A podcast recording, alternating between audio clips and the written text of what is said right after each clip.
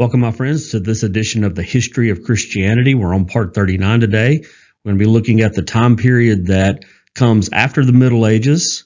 We're now in a time of Renaissance, and today we'll be looking at Renaissance and humanism. We begin by looking at the latter course of scholasticism. Scholastic theology came to be marked by two characteristics. So we've talked about this time period during the Middle Ages. This age of scholasticism dominated theology. And as it comes now to a close, it was dominated by two characteristics. One was its constant search for ever subtler questions to pose. The second was an increasing rift between philosophy and theology, between what reason can discover and what can be known only by divine revelation. Remember, we talked about scholasticism when it began. There was a prevailing thought that there were things that God had certainly revealed and they were a result of divine revelation. We read about those in scripture.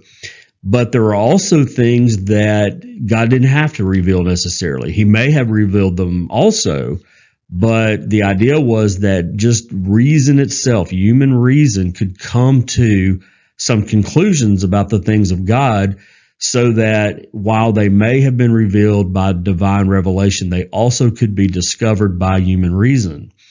Thomas Aquinas held that there was a basic continuity between faith and reason. Certain revealed truths could also be known by reason.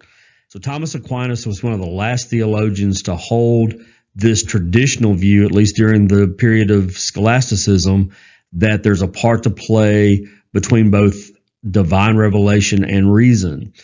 But after his time, after he died, others began to question this thinking. One of those guys was John Duns Scotus. He was a Franciscan theologian and he disagreed that such doctrines as the immortality of the soul or divine omnipresence could be proven true by the sole proper use of reason. Scotus said that you can believe these things because God has revealed them. He didn't doubt that they were true, but he did say, he did doubt that human reason outside of divine revelation could ever come to these conclusions on its own. At most, he believed reason could show that these doctrines could be possible. So he was willing to say, well, human reason might lead you to the conclusion that at least it's a possibility, but it couldn't lead you to the conclusion that was an absolute fact. Only divine revelation could do that. This thinking became prominent in the 14th and 15th centuries. So during this time, there was a real pushback on the idea of human reason being able to bring you to a lot of the material that we know has been revealed by God. Their push was against human thinking being a real way of coming to these truths. It had to be revealed by God. Now, again, remember, these guys are not saying they don't believe these truths. They Scotus was not arguing against the immortality of the soul or against divine omnipresence. He's just saying that you can't, in your own mind, come to these conclusions on your own, at least in certainty. You might be able to say it's possible, but you couldn't say, yes, I know this to be true. It only could come through divine revelation. William of Ockham and his disciples believed that human natural reason can prove nothing regarding God. So he even went further there's absolutely nothing that a human being can come up with on their own through their own use of reason that could prove anything about God. Again, not saying that there couldn't be some ideas about God or that you might think that there are some things about God that could be possible, but you couldn't be certain, You couldn't prove it.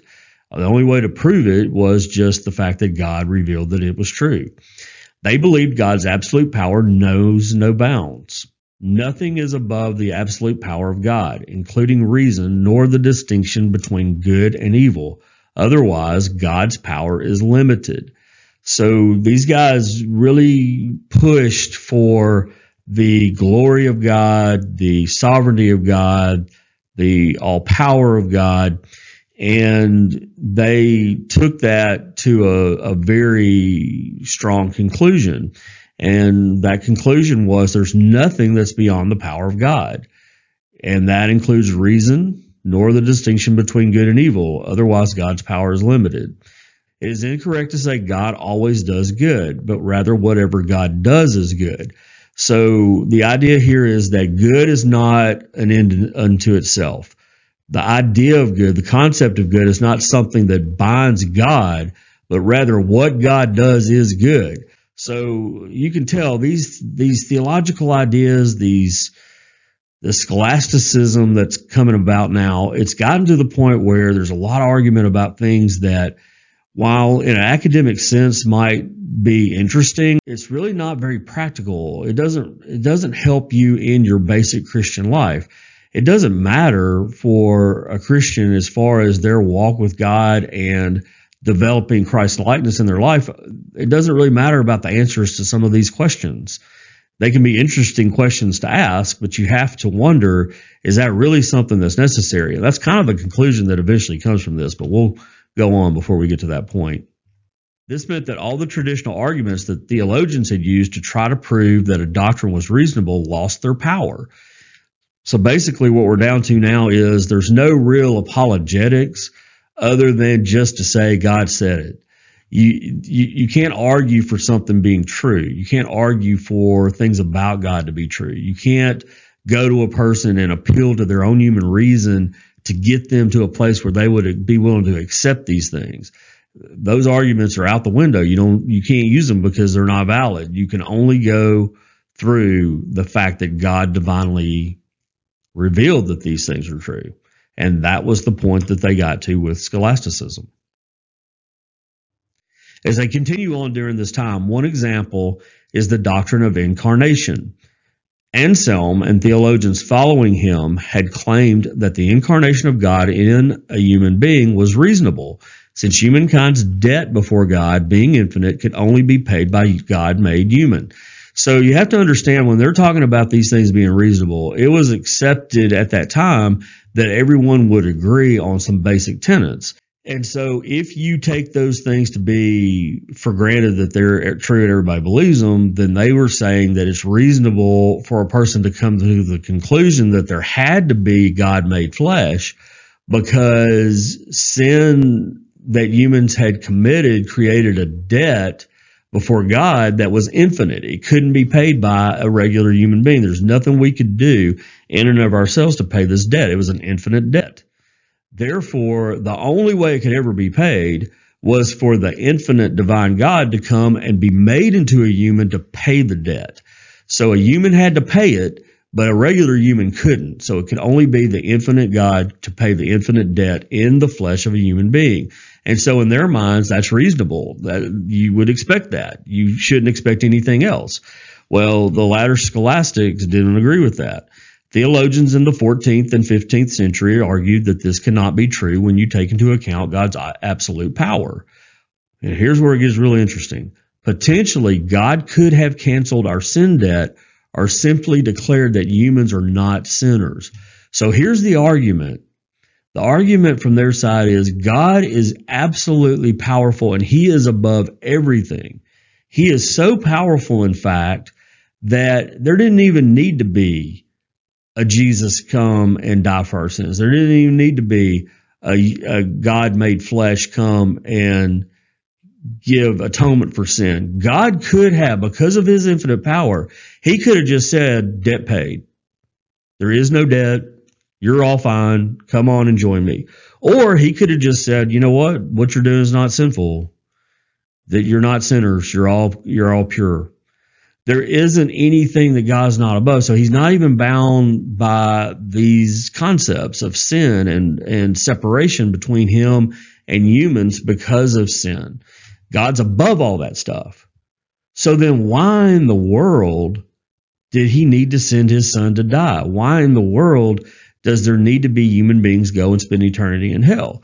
Well, the scholastics had an answer for that as well. We are saved by Christ's merits, not because it had to be so, but simply because God decided that it would be so. So th- this thinking is very strong on the sovereignty of God, almost maybe to some ends that are, we probably are not all that comfortable with. And this would be one of them, and at least in my view, that God just decided that's the way it was going to happen. It could have happened any other way.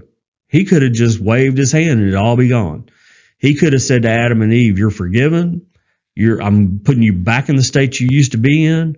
All that's wiped away, and we can start back over from where we are. We don't have to have a world corrupted by sin. We don't have to have a human race that carries sin down as its line is passed on. We don't have to have millions and billions of people spend eternity in hell. We can just say it's all back to the way it was. But God decided he didn't want to do it that way. That's a hard thing to think about. Why would some why would a God that would do something like that not be considered to be evil?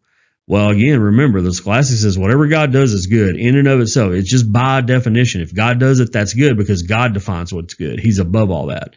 So it doesn't matter what God does. If God does this, if He decides to just arbitrarily condemn millions of people to hell, then that's good. It's fine.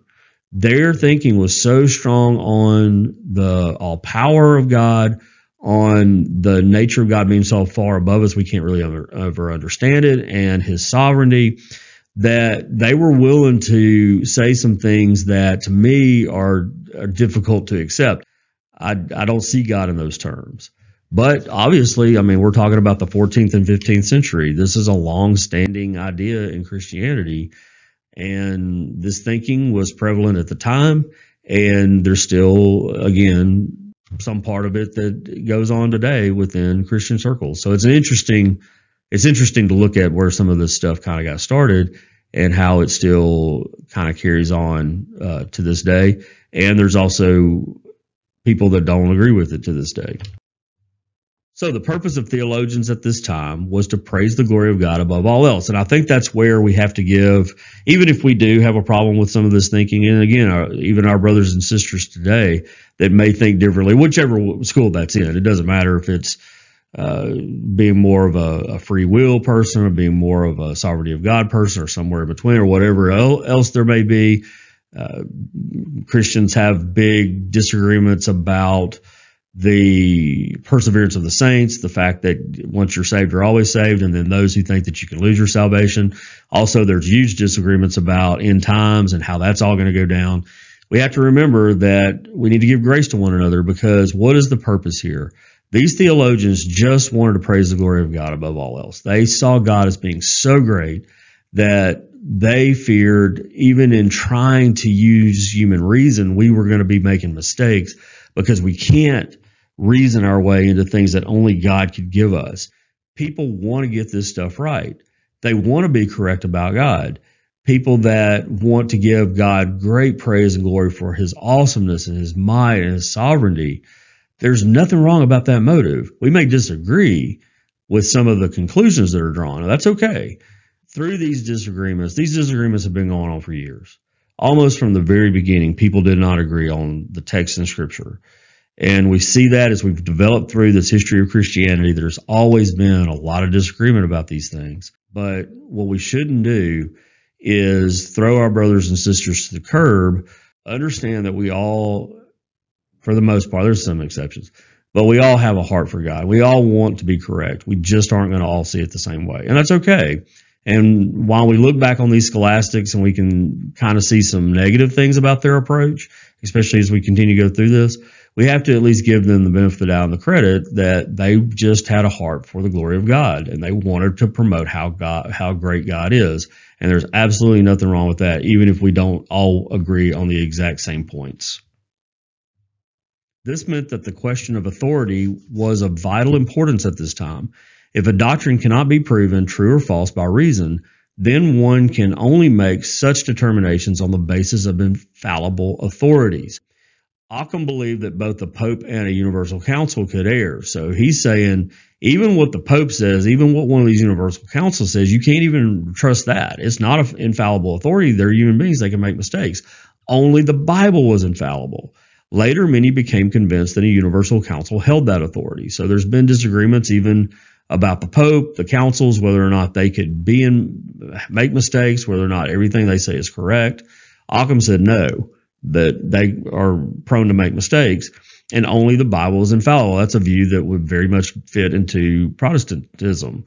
The idea that the Bible is the only source for faith and practice. We can listen to what other people have to say, but if we want to find the one place that we know is never going to be wrong, it's always going to be what God intends in His revealed word, then it's the Bible. But remember, again, people at this time didn't necessarily have free access to the Bible. So whether or not you want to say that's true, it, it doesn't really matter because a lot of the people were relying on these church leaders anyway. During the last centuries of the Middle Ages, scholasticism provoked a negative reaction among devout people. The complexity of the academic theology of the time brought many to long for a return to the simplicity of the gospel. And I think this is so important, even today, that we realize this. We have definitely very developed theology at this day. We have over 2,000 years of Christian history, and it's good to study it. We need to be students of the Bible, maybe not necessarily students of academic theology, but students of the Word of God. The theology helps us remember that right off the bat in Christianity, things started going off the rails because there was heretical information being sent out there that didn't line up with what the revealed truth was that had been passed down from the teachings of Jesus through his disciples. So we need those guidelines. We need those guideposts. We need doctrine. We need theology. It's important, but it can't be the main thing. The Bible was written in the language of the people because it was intended to be a message from God that everyone could understand. Now, I'm not saying that you don't need the Holy Spirit to reveal truth to you. We certainly do. We have to have that part. I'm not saying that. But what I am saying is the ideas contained within are not to be so complex that you have to have a PhD to understand them. The Bible, the revealed truth of God, is meant for everyone. And we can, as human beings, mess it up by getting our own thoughts and ideas in there and making it all so complex. The Bible itself and the simplicity of the gospel, the simplicity of what God has revealed about himself, needs to be paramount above all this other stuff. And the people at the time, they finally had enough of the scholastic thinking. This is too far. Some of these questions are irrelevant. We don't need to answer. It doesn't matter anyway. And they're not questions that are ever anything that God says anything about. It's just people taking the, the things that God intended for us to know and drawing conclusions from them that may be reasonable and may not be. And so people long for the compl- for the simplicity of the gospel. I want to read to you a quote, and this is from a book that was referenced. I think it may have been last episode. I could be wrong about that. But it's a book called The Imitation of Christ. It's a book that was written that's been, that's carried on through the years, and this was more of a let's get back to what really matters type of thing. So let me let me read this quote from the book The Imitation of Christ. Quote what good is it for you to be able to discuss the Trinity with great profundity if you lack humility and thereby offend the Trinity? Verily, high sounding words do not make one holy and just, but a life of virtue does make one acceptable to God. It is better to feel repentance than to be able to define it. Were you to memorize the entire Bible and all the sayings of the philosophers, what good would this be for you without the love of God and without grace? Vanity of vanities, all is vanity except loving God and serving only God. So this was a reaction against the academic mindset of the day. It doesn't do you any good to be able to define every word in the Bible, to be able to talk for hours theologically and with great knowledge about theology, to be able to explain things in a way that nobody else could understand to be able to define where it doesn't do you any good if it's not something that's really true and, and alive in your life. If if all of your life has to do with just the academic pursuit of religion and Christianity, then you've missed the most important aspect of it. That there is a God that you're serving. That you are to de, to be able to define forgiveness, okay, but you are to live in forgiveness. To be able to define grace is great, but we are to live in grace. We are to walk in God's way. We are to have a relationship with Him. And so this is a reaction against this complexity. Let's move back towards the other side of the coin, not to go off the other end, the deep end on that side, but to stay somewhere in the middle. And so that was kind of the trend now. Let's move back away from some of the academia that's taken over our faith and let's get back to the simplicity. And that was what was going on at this time as people were moving out of this Middle Age time period into the Renaissance era. We also find during this time a return to classical learning. At the same time in which scholasticism brought theology into ever increasing complexity, there was also a movement to revive the glories of classical antiquity. So this is the Renaissance part. This is what people really wanted at that time. This intellectual and artistic movement that started in Italy and spread to the rest of Western Europe received the name of Renaissance. People saw the preceding thousand years as a dark time in history. Thus it became known as the Middle Ages. The very name Renaissance implied a negative judgment on the preceding age. So you're probably thinking, what does the very name Renaissance mean? You may not already know the answer to this, but it means rebirth. So there's a rebirth of classical learning. And by saying that you even need a rebirth, then you're saying that there's something bad going on already that needs to end. And let's get back to way, the way it used to be. So there's a judgment being put on this preceding era known as the Middle Ages. And we've talked about this enough now. You know, there's a lot of negative stuff about the Middle Ages. You didn't even have to listen to the study to know that. When we are learn about the Middle Ages in school, we learn mostly about the bad stuff about it and how there was a lot of not great things going on at that time. But we also have to remember this that period of history, known as the Renaissance, also drew from the centuries immediately preceding it. So it didn't just go back to classical antiquity. It couldn't do that. They didn't even know everything about that time period. It borrowed from things that were learned, art that was going on, architecture that was happening during the Middle Ages as well. So it's not just an erasure of those Middle Ages, but it is a very true that many of its main figures made every effort to promote a rebirth of ancient civilization. They wanted to get back to a time that they thought was better than the time in which they had just come out of. And honestly, in a lot of ways, that's true, but not in every way. The revival of antiquity had many advocates. One was the Italian poet Petrarch, who preferred to write in Latin many began copying and circulating manuscripts of ancient Latin authors. So, this time period in which there's a lot of people now going back and writing in Latin, the reason for it was because they were trying to bring back that classical age. And during that age, they wrote primarily in Latin. There was certainly a lot of Greek, but there was Latin as well. So they're getting back to this time that they think was better than the time they were in. And because of their desire to kind of rebirth that, that classical age, they wanted to write and read Latin. When Constantinople fell in 1453, Byzantine exiles flooded Italy. They brought with them a knowledge of classical Greek literature. This resulted in a literary awakening that began in Italy and spread beyond the Alps. So we've uh, talked about Constantinople finally falling, the Byzantine Empire ending. And when that happened, a lot of the people left because they were being taken over by the Turks and they came to Italy and they brought with them this knowledge that the people in Italy really wanted. They already were interested in that classical age. Well, all of a sudden, here comes all these people and they've got that literature. They've got some of that knowledge that wasn't out there in Italy and Western Europe at that time. And that brought about an awakening. They began to really want to learn more and more. It started in Italy, but then it spread to the rest of Western Europe. And so we get to the period of time known as the Renaissance. The interest in antiquity also manifested itself in the arts. Painters, sculptors, and architects found inspiration in the pagan art of the classical age. All of this is important because it does affect things that are going on in the church, as we'll see. But people are starting to want to go back to that classical age, and that was a time before Christianity was widely accepted. So this was a pagan time. And there's a lot of interest in the art of that time, the literature of that time, the stories about the old gods.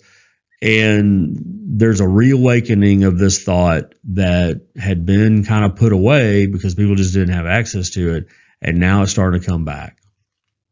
The awakening of interest in classical learning came along at the time of the invention of the printing press. So this was another way that it was able to spread as it did because now printed material was able to get out there. At first, the printing press was seen as an excellent medium of communication among scholars and for duplicating the writings of antiquity.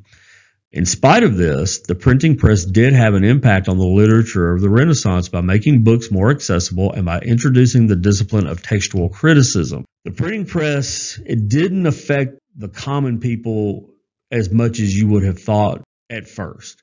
It was more or less used among the intellectual set, the scholars, and for duplicating these old writings that they were very interested in. So the the effect of it, while you would think immediately it would have mass effect on people, it didn't right away. Of course, eventually it did, but it did have an impact on the literature of the time because it did make books more accessible. So that was a big deal. But it also introduced the discipline of textual criticism. And this is very important in the development of Christianity in the Western world. The purpose of textual criticism was to apply all the resources of historical criticism to the task of restoring the works of antiquity. Soon, textual criticism would be used to form critical editions of the New Testament. So let me take just a moment and explain to you what textual criticism is. This is a discipline that is a study of ancient texts that's end goal is to try to bring back as close to the original text as you can get. Now, you may not uh, know this. I think probably most people know this by now, but you may not. That's fine. But we don't have any copies of these ancient texts in existence today, any original copies. There are some people that think that somewhere out there there are the original writings of the New Testament, that we've got those. But if you think about it, you'll understand why that couldn't happen. Obviously, there wasn't a printing press at that time. A lot of the stories about Jesus were first passed down orally, eventually, they were written down, but those writings no longer exist, at least not the originals. And the reason they don't exist is obvious. They were written on scrolls that would deteriorate over time and could not last. So, and this was existent certainly way before the New Testament was written.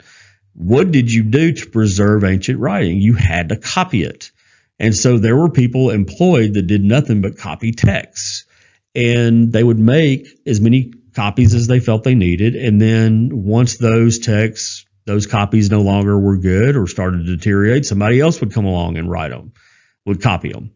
And that process went on over thousands, over hundreds of years, over, over a thousand years. So you know that there's no way you can copy anything as even a probably a short letter, but certainly like even the shortest book of the New Testament, you can't copy that hundreds and hundreds of times without there being some discrepancies in the copies.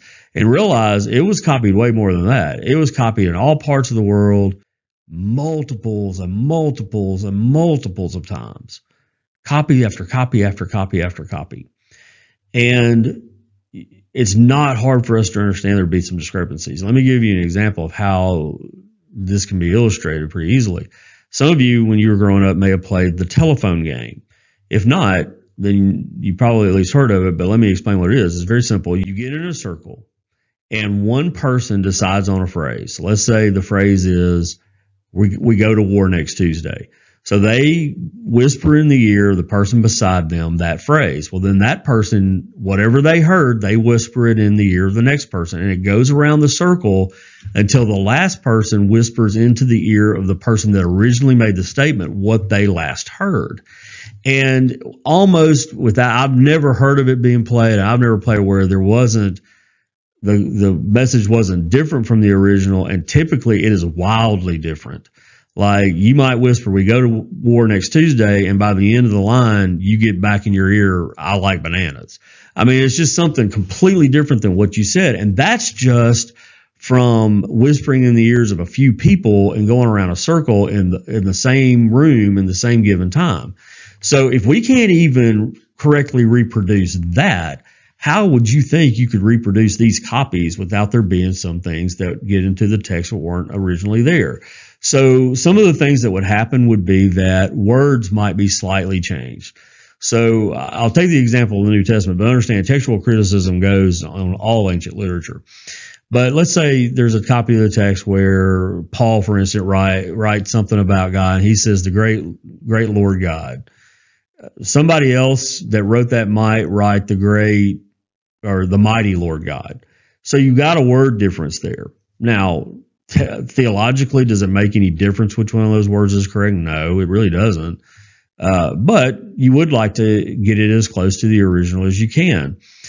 Another thing that would happen is some scribes, for whatever reason, thought that they wanted to line up the writings of Scripture to make them more to more strongly hold the doctrines of the church as doctrine developed.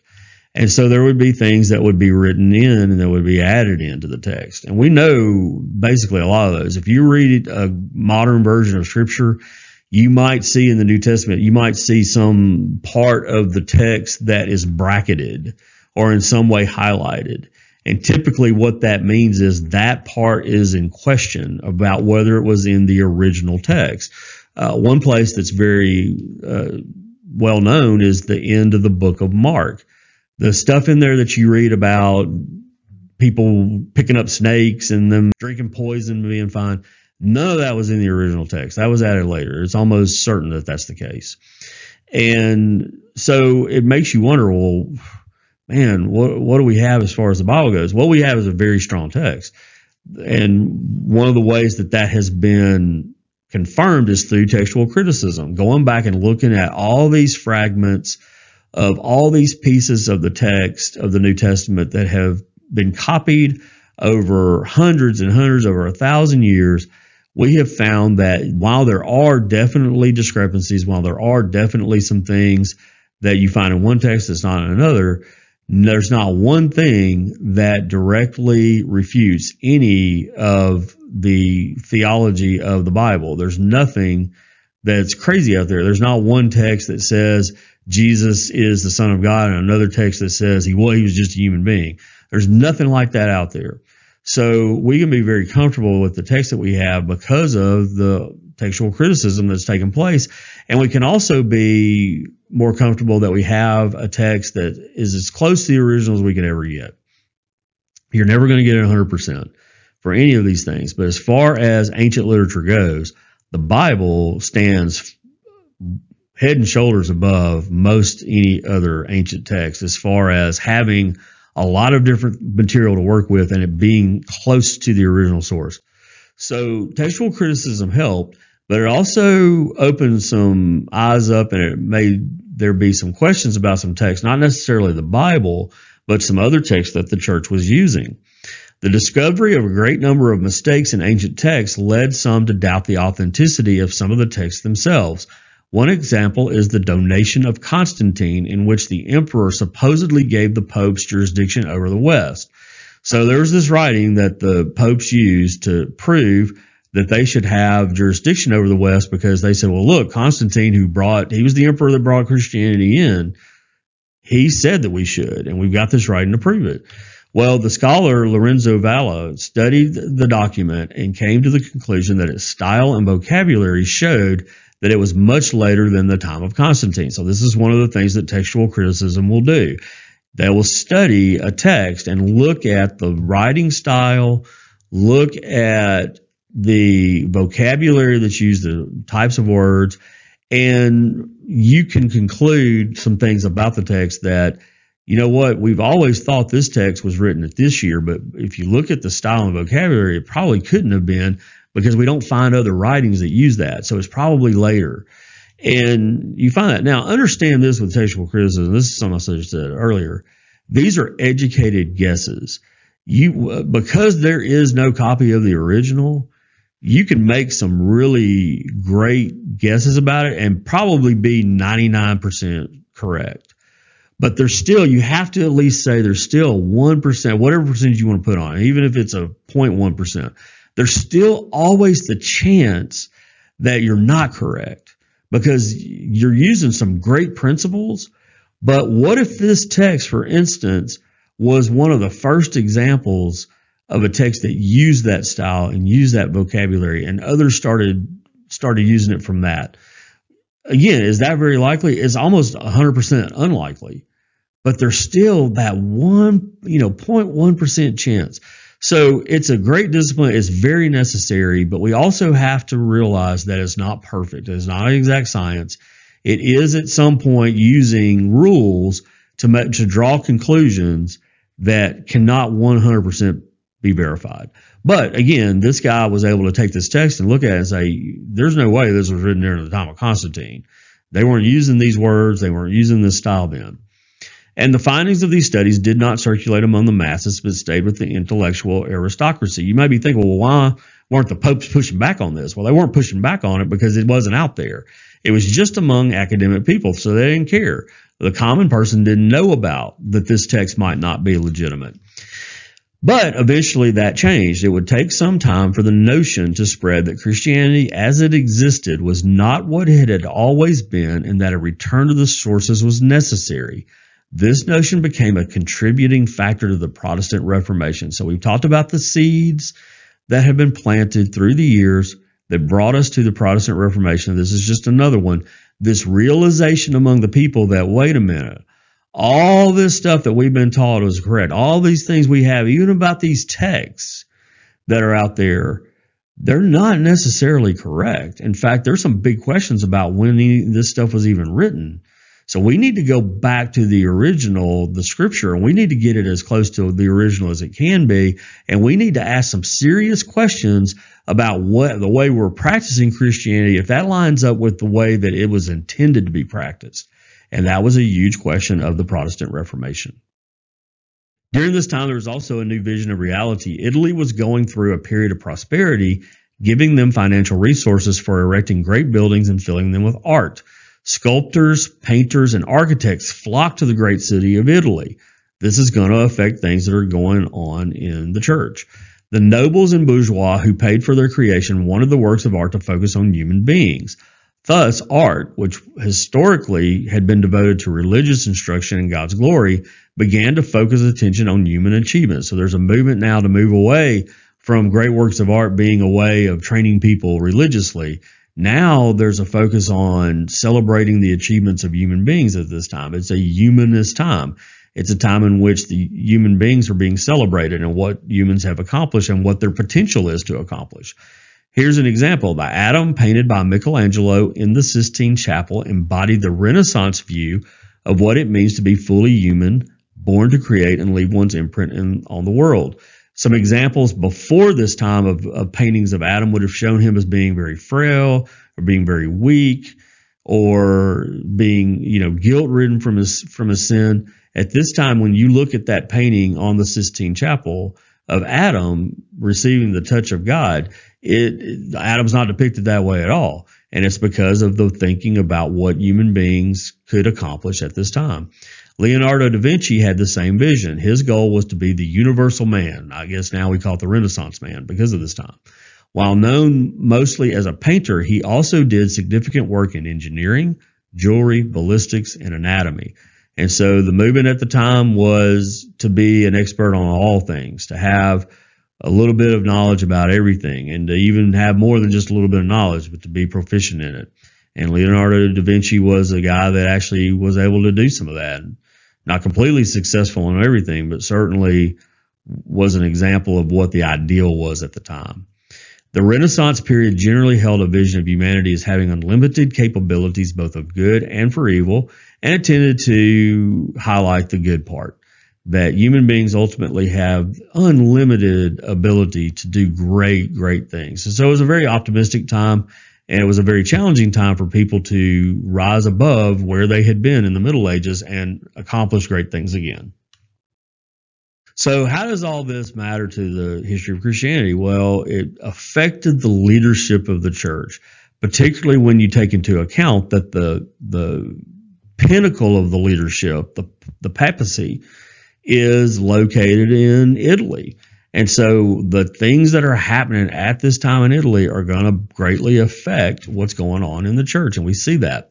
The Renaissance not only brought a time of great prosperity to Italy, but also a time of upheaval. At this time, Eugene IV was Pope. Starting with him, the papacy embraced the goals and ideals of the Renaissance until sometime after the onset of the Protestant Reformation. So culturally, what's going on out in the world comes into the church and affects the church. Rather than the church affecting the culture the way it had been, now that's about to change and the reverse is happening. The culture is now coming in and greatly affecting the church and the leadership of the church.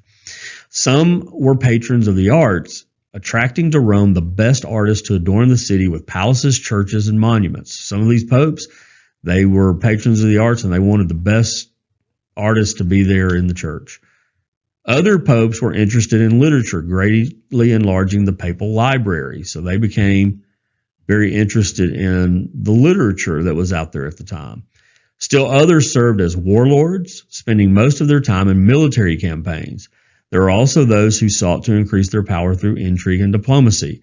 This is not a great time for the church as far as its leadership goes. There's a lot of corruption, and there's a lot of people that are ambitious and are trying to get everything that they can for themselves. And we see that in these popes. Most of them were captivated by the spirit of the age, showing a love of pomp, despotic power, and sensual pleasure. So, what is happening during the Renaissance as far as it goes with the church? Well, at least in the higher echelons of the leadership, it's not necessarily having a great influence on the popes and the leaders of the church. So let's look at these popes.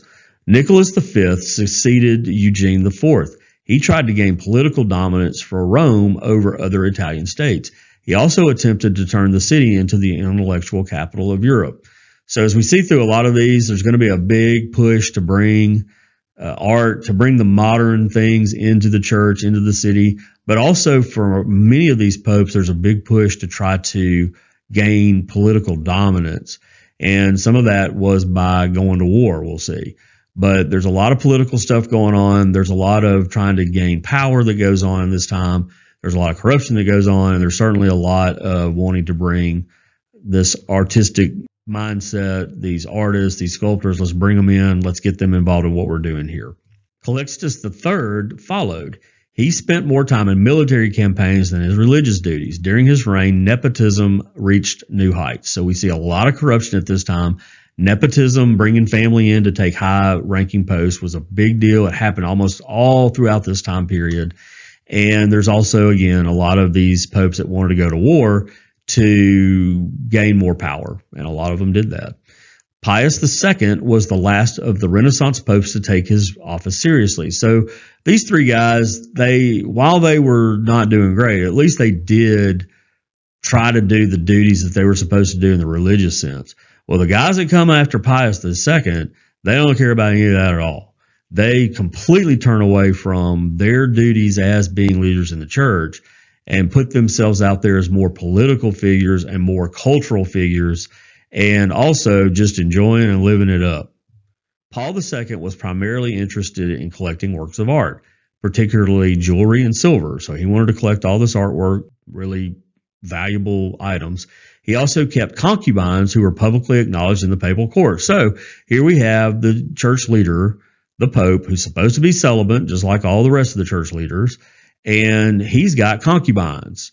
He's got the women around, and it wasn't just kind of like a you know a wor- the worst kept secret or everybody knew and kind of you know turned the other way or whatever. It was just acknowledged. They knew that he had these concubines and he didn't care. And obviously, the rest of the leadership in the papal court didn't care either, and they went right along with it. And we see that go on from this time too. Sixtus IV bought the papacy by promising gifts and privileges to the cardinal. So that's a great way to start. You bought out these people that elect the pope so that you can get the position. His reign was filled with corruption and nepotism. Not a surprise there. It started with it and it ended with it. Innocent VIII made a solemn vow not to name more than one member of his family to high office. So his promise, people were starting to realize, oh boy, we're going back to this deal where all these popes are bringing in their family. And he promised, he said, you know what, guys, if you elect me, I'll, I'll bring in one. Give me one, but I won't do any other. Okay, that's a great deal. Man, these other guys have been bringing in everybody.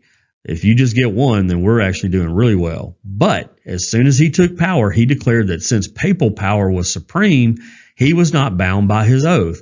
So he's saying, you know what, now that I've got this office, I don't have to do that anymore because my power now puts me in a position above where I was before. And so I don't have to honor anything I said. I'm in the supreme authority position now. So he was the first pope to acknowledge his Ill- illegitimate children. So he's doing the stuff this rest of these people are doing, but he's actually acknowledging not just that he has the concubines or whatever, but his illegitimate kids as well. And a bunch of those kids were involved in the family business, which became the sale of indulgences. And it was a shameless business proposition that he used to enrich his family. He also ordered that Christendom be purged of witches, leading to the deaths of hundreds of innocent women. So just all around a great guy. I mean, he he didn't do. It doesn't seem like he did anything that was good. He started off with a lie. He lived however he wanted to live, and and dared anybody to say anything about it, especially uh, having illegitimate children and trying to actually bring them in. He sold indulgences as a way to enrich his family, and then for good measure, he went out and killed a bunch of innocent women for whatever reason. So, banner banner pope there with this guy. But actually, he wasn't even the worst one. Alexander the Sixth bought off the cardinals and became the next pope. So he does the same thing. And under him, papal corruption reached its peak. So he was even worse. And you can understand why each pope is getting progressively worse. And he becomes the worst of them all. His concubines, who are legally the wives of others in his court, bore him several children whom he acknowledged publicly. So he takes everything a step further. He not only has concubines, and he not only has illegitimate children that he acknowledged publicly, but he is doing that with the wives of people in his court. I mean, this is as bad as it gets. Can you imagine? This is the guy that's supposed to be the closest one to God in all of Christianity, and he's living like the worst heathen out there. The prestige of the papacy suffered greatly under his reign. Well, no joke. Pius III succeeded him, and this was a guy that actually got elected because he wanted to bring reform in, but unfortunately, he died after only being the pope for just 26 days. So that brings us to Julius II. And you may be thinking, well, Julius, he didn't take his name from a Christian saint like most of these guys did. Nope, he took his name from Julius Caesar. So that can tell you a little bit about what his mindset was. During his time as Pope, Michelangelo finished painting the Sistine Chapel and Raphael decorated the Vatican with frescoes. So we have some beautiful art taking place there. But Julius didn't really care about that so much. He was just interested in making war. He wanted to be a Julius Caesar type, go out and conquer everything. This is the church. This is the leader of Christianity here we're talking about. That's that's what he was concerned with. And then that brings us to Leo the Tenth. Leo X was a patron of the arts. His passion for the arts overshadowed any religious or pastoral concerns. His great dream was to complete the Basilica of St. Peter in Rome. In order to finance the project and also to do other things he wanted to do, he sold indulgences. This is the tie in that we get with the Protestant Reformation. This sale under Leo X of indulgences provoked the protest of Martin Luther which means that Leo X was the Pope when the Protestant Reformation began. So here we are now. We've made it to the dawn of the Protestant Reformation. These are the things that are taking place right as the Protestant Reformation is about to break out. And this guy, Leo X, he's just following the lead of the popes that came before him. He wanted to do an art project. And so, in order to get the money together to do all these things he dreamed about, to lavish himself and the higher ups in the church with all these beautiful things, he sold indulgences, and that got this guy, Martin Luther, irritated. Wasn't the only thing, but he didn't like it.